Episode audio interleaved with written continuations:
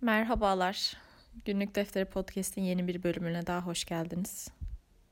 En son bölümle arayı çok açmadım. Ben de şaşkınım.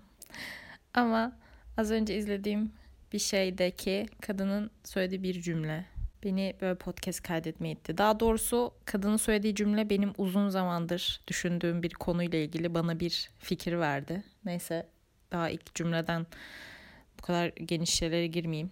Anlatacağım zaten. Biraz da yaptıklarımdan bahsederim dedim. Zaten bu podcast'i 10 kişi falan dinliyor. bir de geçen en son ilk defa e, genelde podcast kaydedince işte Instagram'da paylaşıyordum. En sonki bölümü paylaşmadım. E, 10 kişi falan dinlemiş. Buradan da paylaşmadığım halde kaç kişi dinlediğine bakarak e, podcast'in genel dinleyici kitlesini sanırım çıkarmış oldum kabaca. Yani haterlar daha görmemiş, e, pardon stalkerlar diyeceğiz. Stalkerlar henüz görmediği için sanırım yeni bölümü çok fazla dinlenmemiş. Neyse. Ee, bugün tarihini söylemedik. Bugün 2 Mart çarşamba. Şu an saatlerimiz 21.48. İstanbul'da soğuk bir gün. Soğuk demişken soğuktan aşırı sıkıldığım hatta bir gün hatta hafta. Bu hafta gerçekten yani Ocak ayından daha soğuk bence. Kar yağdığı gün bile evde bu kadar donduğumu hatırlamıyorum. Aşırı soğuk. Ki bugün e, hayatımda galiba ilk defa böyle sırtıma bir bıçak saplandığını hissettim tuhaf bir şekilde. İki kişiye sorduğumda bu durumun soğuktan olabileceğini söylediler. Ee, bilmiyorum daha önce böyle bir şey olmamıştı hiç.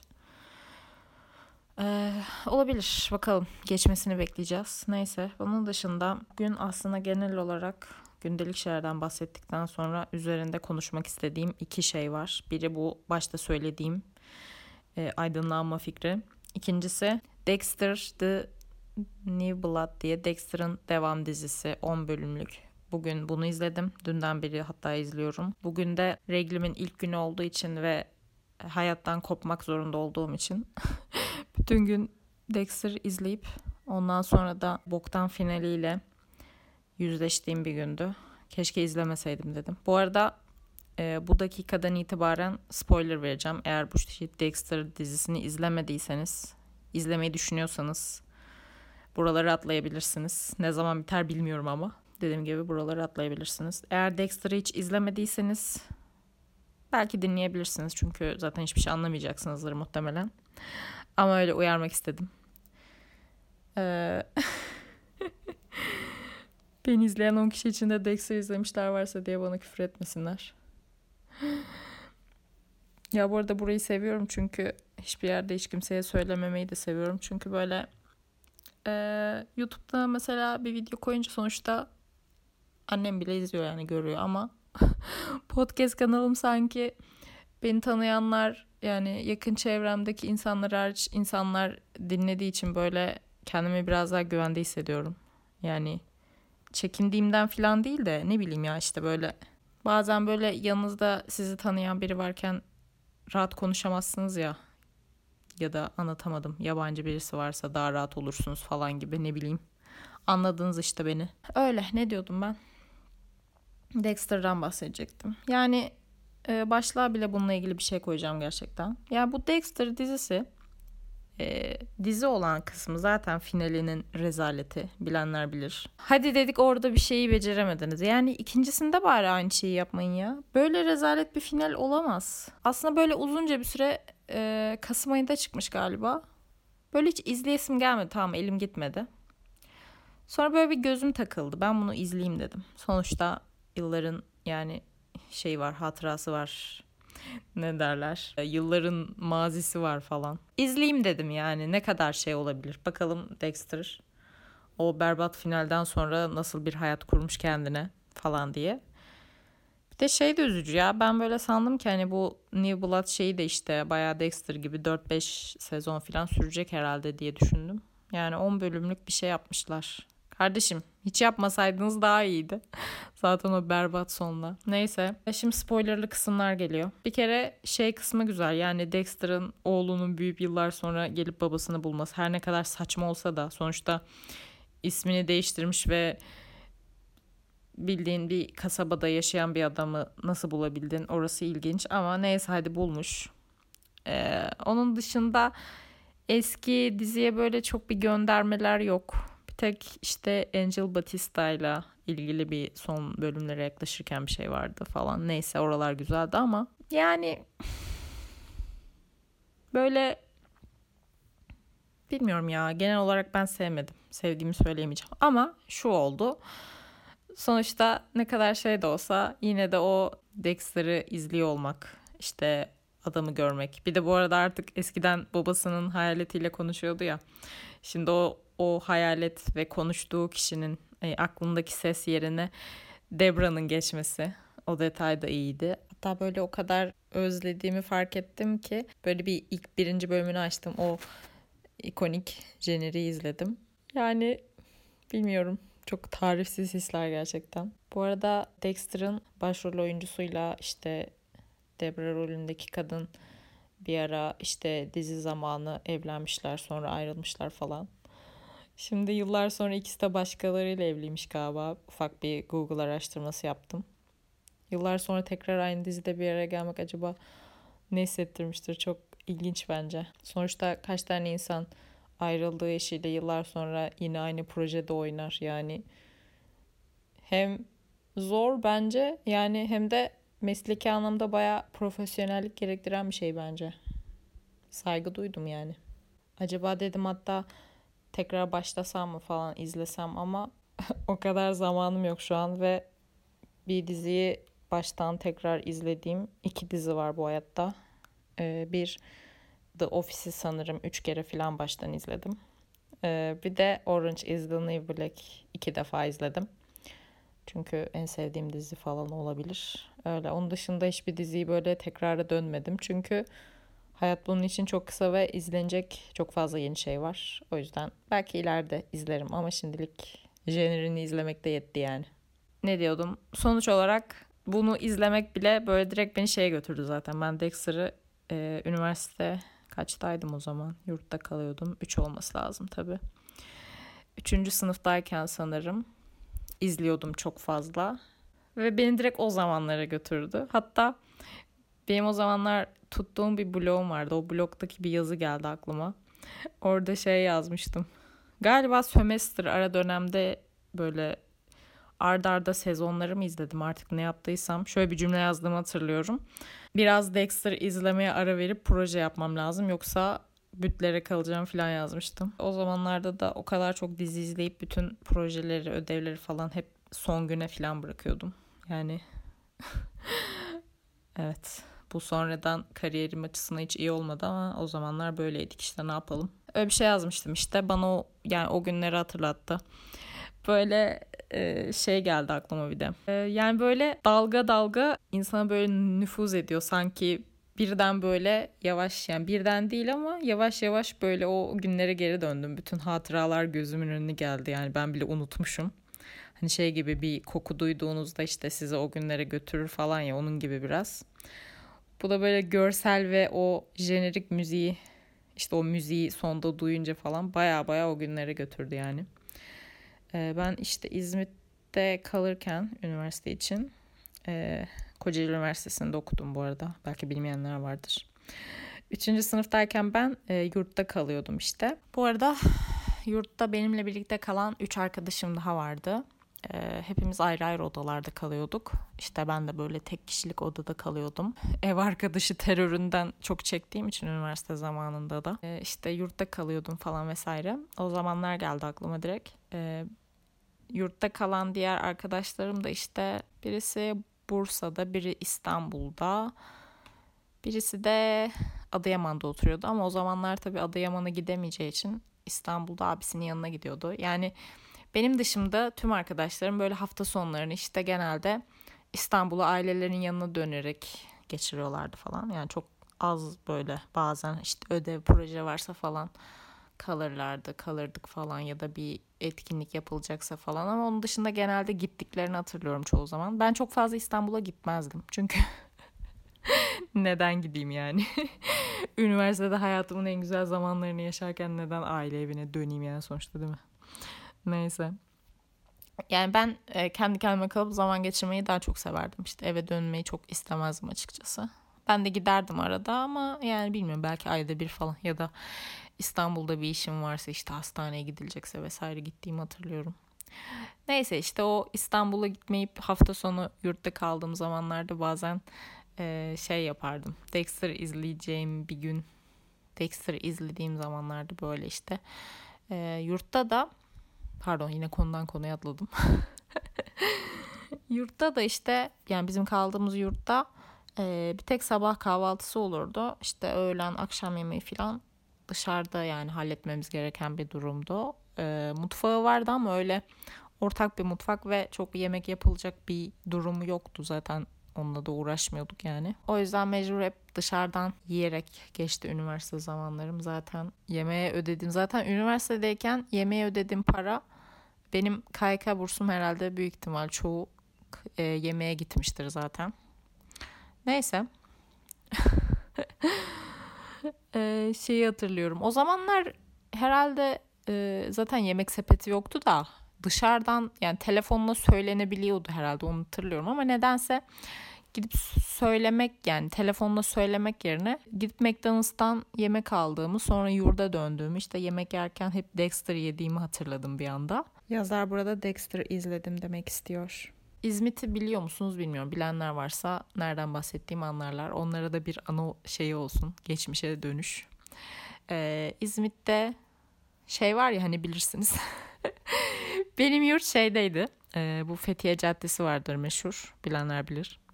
O yokuşun tam tepesindeydi. O yüzden ben de o yokuştan inip e, yokuş bittiğinde e, zaten o eski tren yolunun olduğu caddeye çıkıyorsunuz. Ve orada bir tane ne vardır?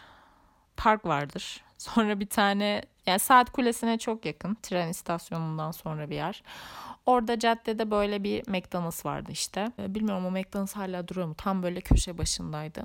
Yani yürüyüş yolu evet şimdi adını hatırladım. Yürüyüş yolunun olduğu caddenin köşesinde. Ya of ya İzmit'i çok özledim. O kadar çok seviyorum ki İzmit'i. Beni duygulandıran nadir yerlerden birisidir herhalde. Çok seviyorum ya bilmiyorum. Bir arkadaşıma şey demiştim işte İzmit'i çok seviyorum. Keşke okul bitince İstanbul'a dönmek yerine orada ev tutup orada kalsaydım falan bile demiştim yani. Neyse öyle işte orada oradaki McDonald's'tan yemek alıp bir de o zamanlar menüler 10 lira falandı galiba yani 5 lira olduğunu bile hatırlıyorum neredeyse. Şimdi hayvan gibi pahalı da değildi. İstediğimiz her şeyi alabildiğimiz zamanlardı yani. Öğrenciyken bile. Ya bu arada bir, geçen bir tane Twitch yayını izliyordum. Kız şey diyordu o kadar çok aynı şey hissettim ki. O da işte böyle öğrenci zamanı öğrenciyken yaptığı şeyleri anlatıyordu. E, aldığı kıyafetleri falan gösteriyordu. İşte şey dedi. Öğrenciyken bile daha çok şey alabiliyordum. Daha zenginmişim. Şimdi beş tane ayrı işte çalışıyorum. Hiçbir şey alamıyorum dedi hakikaten. Hissettim yani kızın ne dediğini. Neyse. Good old times diyelim. Güzel zamanlardı. İşte yemeğimi alıp yurda dönüp Dexter'ı izleyip falan. Bilmiyorum ya direkt o günlere döndüm. Neyse işte tüm bunların hatırına dedim ki yine de izleyeyim. Tabii ki aynı güzellikte bir şey beklemiyordum ama bu kadar da kötü bir şey beklemiyordum yani. Yani zaten oğlunu sevgiline bırakıp kaçmışsın gitmişsin. Kadın senin sonradan öğreniyoruz ki Hena kanser olmuş ölmüş. Sonra çocuk onu bulmaya geliyor. 10 yıl görüşmemişsin. Sonra birden çocuğu gelince bir baba rollerine bürünüyor. İşte ah benim oğlum canım oğlum falan. Seni korumalıyım falan fistan. Yani şunu bile düşündüm. Dedim herhalde ikisi birden artık hani bu katillik olaylarına devam edecekler. Ya da sonlara doğru Dexter herhalde bir an böyle yakalanıyor gibi oldu zaten. Artık dedim herhalde o hapse girecek. Herhalde oğlu devam edecek çünkü ona da gösterdiği için. Kod ve yasayla ilgili şeyleri ona da anlattığı için. Dedim herhalde artık oğlu devam edecek falan ama Allah. Yani oğlunun Dexter'ı öldüreceği gerçeği gerçekten. Yani şunu herhalde 100 yıl düşünse hiçbir Dexter hayranı dizinin böyle son bulacağını düşünmemiştir. Evet bu kadar boktan bir sonla bitti gerçekten. Yani bugün İzmit'teki o güzel günlerin geride kaldığı gerçeğinin e, kafama dank etmesi gibi. Bu da böyle benim kafama dank etti hakikaten. Böyle. Hayatta böyle şeyler oluyor hakikaten. Bugün arkadaşım hatta şey dedim o da Dexter seviyordu falan. Dedim izlemediysen hiç izleme boş ver en azından. aklında o eski finaliyle kalsın. Hani o bile daha iyiydi en azından. hani anılarında kirletme bu güzel diziyi falan yazdım yani bilmiyorum artık. Siz de izlemediyseniz bence sadece Dexter'ı izleyin. Dexter New Blood'ı izlemeyin bence yani. Ben işte defter yaparken filan arkada izleyeyim dedim yani elimde bir şeylerle oyalanırken falan. Böyle Dexter'la ilgili konuşacağım konular bu kadar. Aslında bu ara ben çok fazla şey izledim ya ama hangisinden bahsedeyim bilmiyorum. Kısa kısa geçebilirim. Euphoria bitti bu arada biliyorsunuzdur. Bu arada Euphoria'nın YouTube kanalına abone oldum. Ve Euphoria'nın yani Euphoria ile ilgili bir şey izlediğim için şimdi ana sayfama sürekli Euphoria ile ilgili bir şeyler düşüyor. Ama bir tane video düştü bu arada. Bir arkadaşımla hatta şey konuşuyorduk. Ee, Euphoria'da işte bu ruhunun sürekli e, uyuşturucu kullanmasının artık yani uyuşturucu şeyinin böyle artık cılkının çıkması hani sürekli onu göstermeleri falan artık fenalık gelmişti. Bunun e, sebebi şuymuş sanırım. Çünkü bu dizinin yapımcısı yani yaratıcısı, yönetmeni falan da tabii ki hayatının bir döneminde gençken sanırım uyuşturucu belasına düşmüş ve uyuşturucu kullanmış. Yani bu yüzden sanırım kendisi bunu bence bunun içinden geçtiği ve bunu belki de çok sert bir şekilde deneyimlediği için bence Ru karakterinde aslında kendini yansıtıyordu. O yüzden dizide en çok yer verdikleri şey bu olabilir yani. Bu muammayı da çözdük diyebilir miyiz? Böyle. Bunun dışında izlediğim birçok şey vardı ama unuttum şimdi. Neyse onlardan belki başka bir zaman bahsederiz. Zaten şimdi söyleyeyim e, üzerine konuşmak istediğim başka bir şey var. Bir de bu podcast uzamasın. Şimdi onun dışında ben bugün işte bu Dexter'ı izledikten sonra dedim ki bu rezaletliği atmak için hemen başka bir şey izlemeliyim. Ve bir ay önce falan trailerını izlediğim Worst Roommate Ever adlı Netflix belgeselinin düştüğünü gördüm. Dedim ki hemen bunu izlemeliyim acil, çok acil. Çünkü fragmanı izlediğimde zaten güzel bir şey geleceğini biliyordum. Yine ilk bölümü seri katilli, çok yaşlı bir e, teyzenin seri katillik hikayesini anlatıyor. Şu an baktım toplamda 5 bölüm varmış. Ben 3 tanesini izledim bugün. Diğer ikisi e, şey kıvamındaydı. Birisi dolandırıcılık, birisi yine katillik bir oda. Yani genel olarak şunu anlatıyor. İsminden de anlaşılacağı üzere worst roommate ever. E, oda ya da ev arkadaşlığı yapan insanlardan birinin diğerini öldürmesi ya da diğerine yaptığı kötü şeyler. Hani bu temayla işleniyor falan.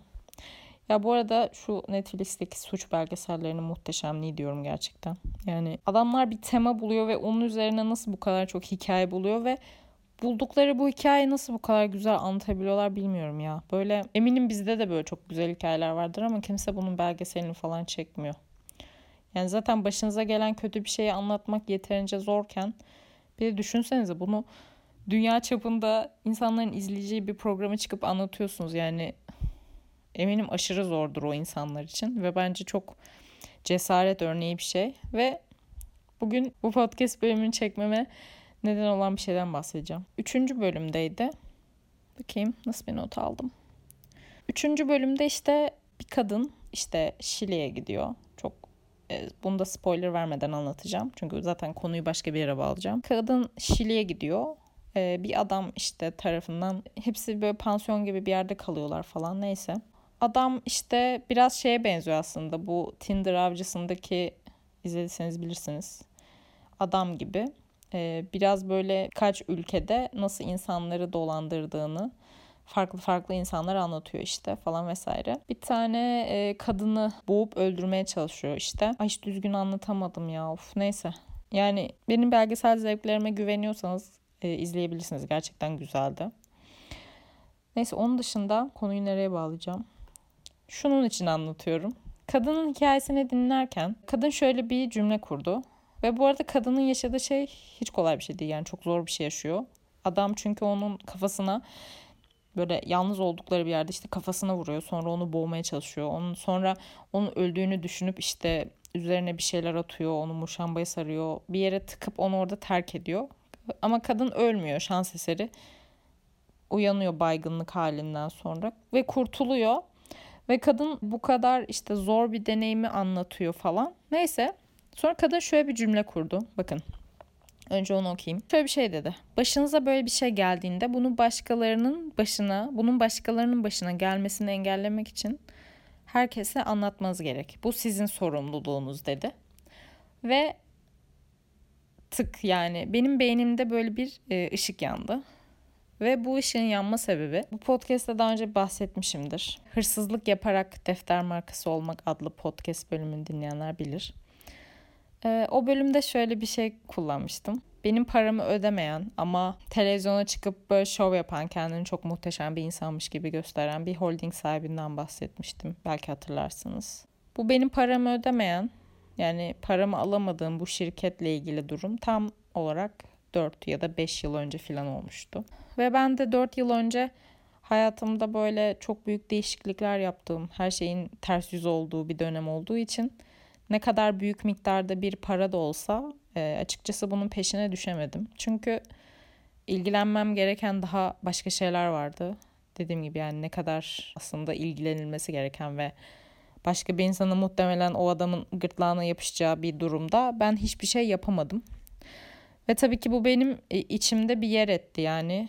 Yani parayı alamamayı geçtim. Ee, insanda böyle bir haksızlık, adaletsizlik bu. Yani bu doğru değil duygusu oluşuyor zaten. Yani paradan umudumu kestim zaten. Hani onun geri döneceğine dair bir umudum yok. Artık o parayı beklemiyorum da ama istiyorum ki bu adam bu yaptığı şeyin cezasını çeksin. Yani böyle en azından böyle herkes onun dolandırıcı olduğunu bilsin işte ne bileyim atıyorum Birol Güven'in programına çıkıp da işte çok muhteşem bir insanmış gibi kendini gösteremesin. Ya anlatmıştım işte biliyorsunuzdur yani arkadaşım yollamıştı tesadüfen gördüm. Adamı Instagram'da bir videoya koymuşlar ve hani vardır ya böyle Instagram'da girişimci sayfalar işte böyle başarılı insanlar şöyle böyle tanıtırlar falan. Ve adam bu başarılı girişimciler e, adı altındaki işte başarılı insanlarla aynı şeye konmuş.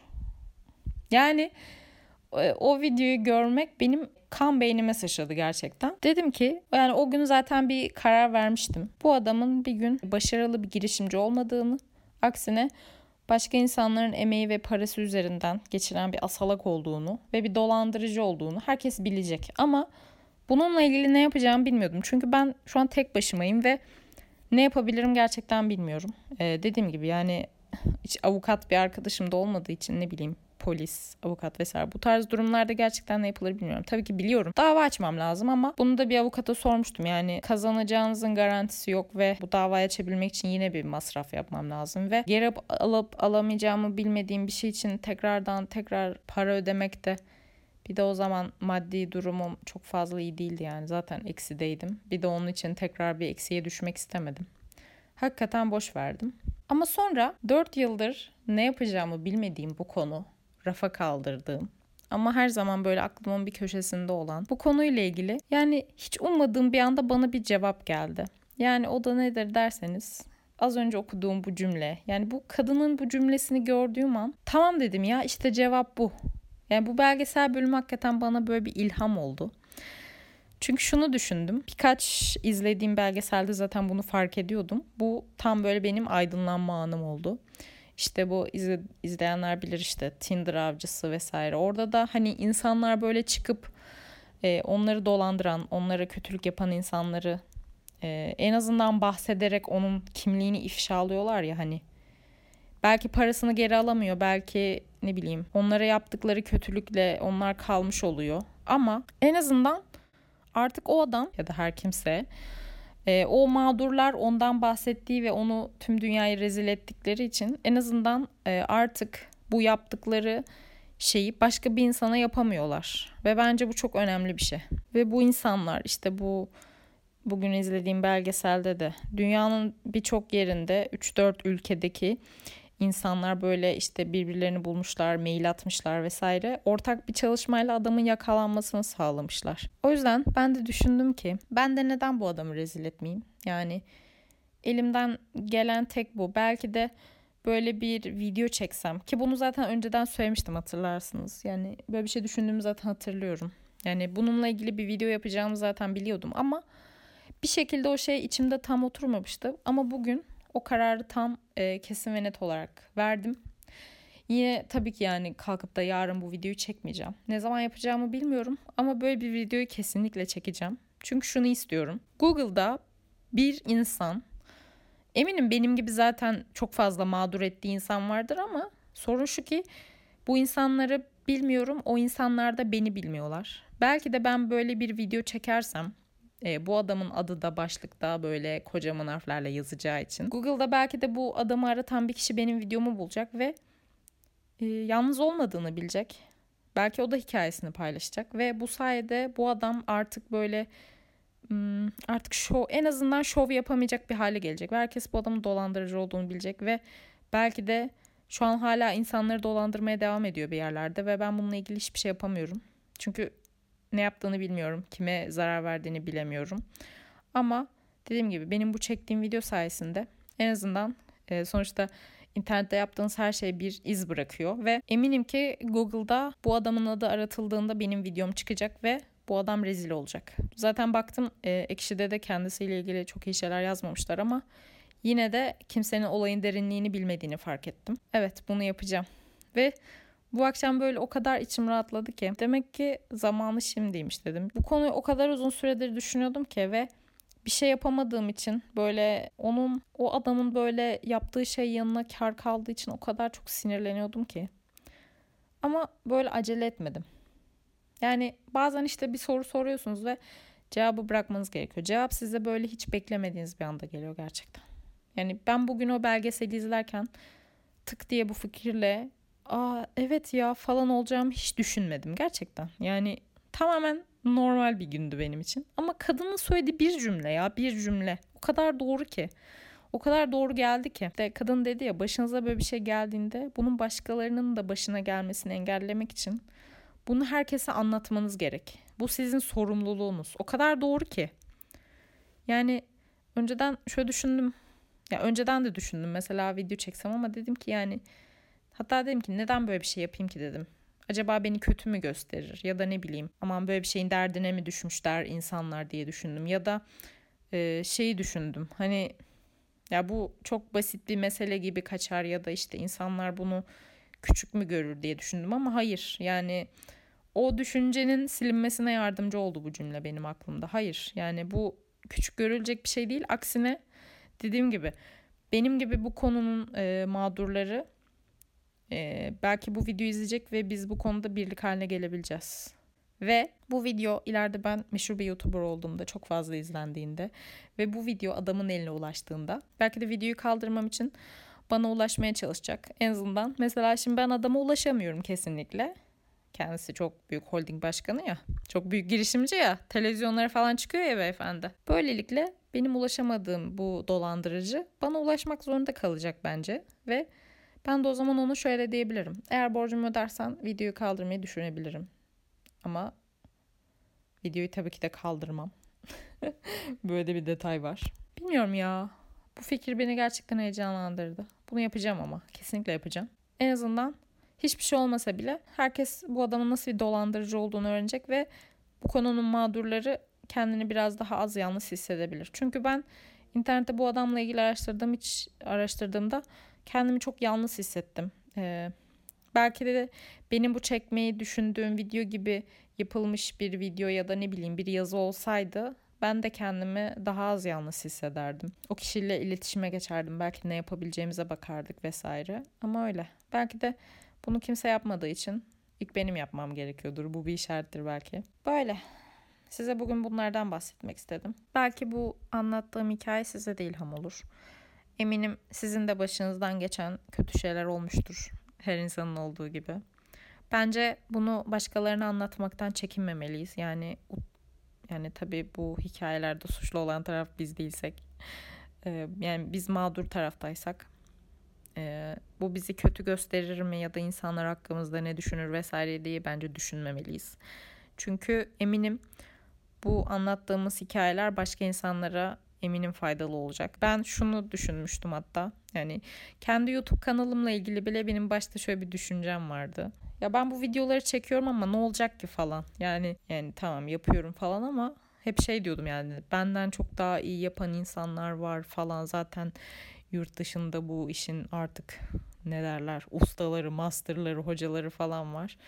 Yani neden yapayım ki işte bana hani anlamsız geliyordu ama şimdi neredeyse her gün mesaj kutuma bir iki tane böyle mesaj geliyor ve insanlar işte videolarınızı çok seviyorum işte çok faydalı geliyor bana. Ne bileyim işte sizden ilham aldım şunu yaptım ben de şunu yapıyorum falan. İnsanlar bana böyle yaptıkları şeylerin fotoğrafını gönderiyorlar ve hayır diyorum yani bu kanal boşuna açılmamış. Hani benim hiç tahmin etmediğim bir şekilde aslında insanlara faydalı oluyor ve Yıllar önce defterime yazdığım bir şey vardı. O geldi aklıma geçen gün. İnsanlara faydamın da dokunduğu bir iş yapmak istiyorum diye yazmışım. Bundan 2-3 yıl önce falan. Ve o zamanlar gerçekten ne yapacağımı bilemediğim böyle karanlık bir noktadaydım. Şimdi düşününce YouTube kanalı hakikaten hem bana hem insanlara faydası olan bir şey. Eminim ki çok daha büyüyecek, iyi yerlere gelecek bunu hissediyorum. Ama öyle o yüzden işte belki sizin de böyle ya yapsam ne olacak ki falan diye düşündüğünüz bir şey varsa bence onu çok fazla düşünmeden yapın, harekete geçin. Siz zaten harekete geçip bir adım attığınızda hayat da bence sizi destekliyor. Hayat zaten cesur olan insanları sever. Ben hep böyle düşünmüşümdür. Siz ilk adım atarsanız gerisi gelir. Bugün bunlardan bahsetmek istedim. Dinlediğiniz için teşekkür ederim. Bir sonraki bölümde görüşmek üzere. Hoşçakalın.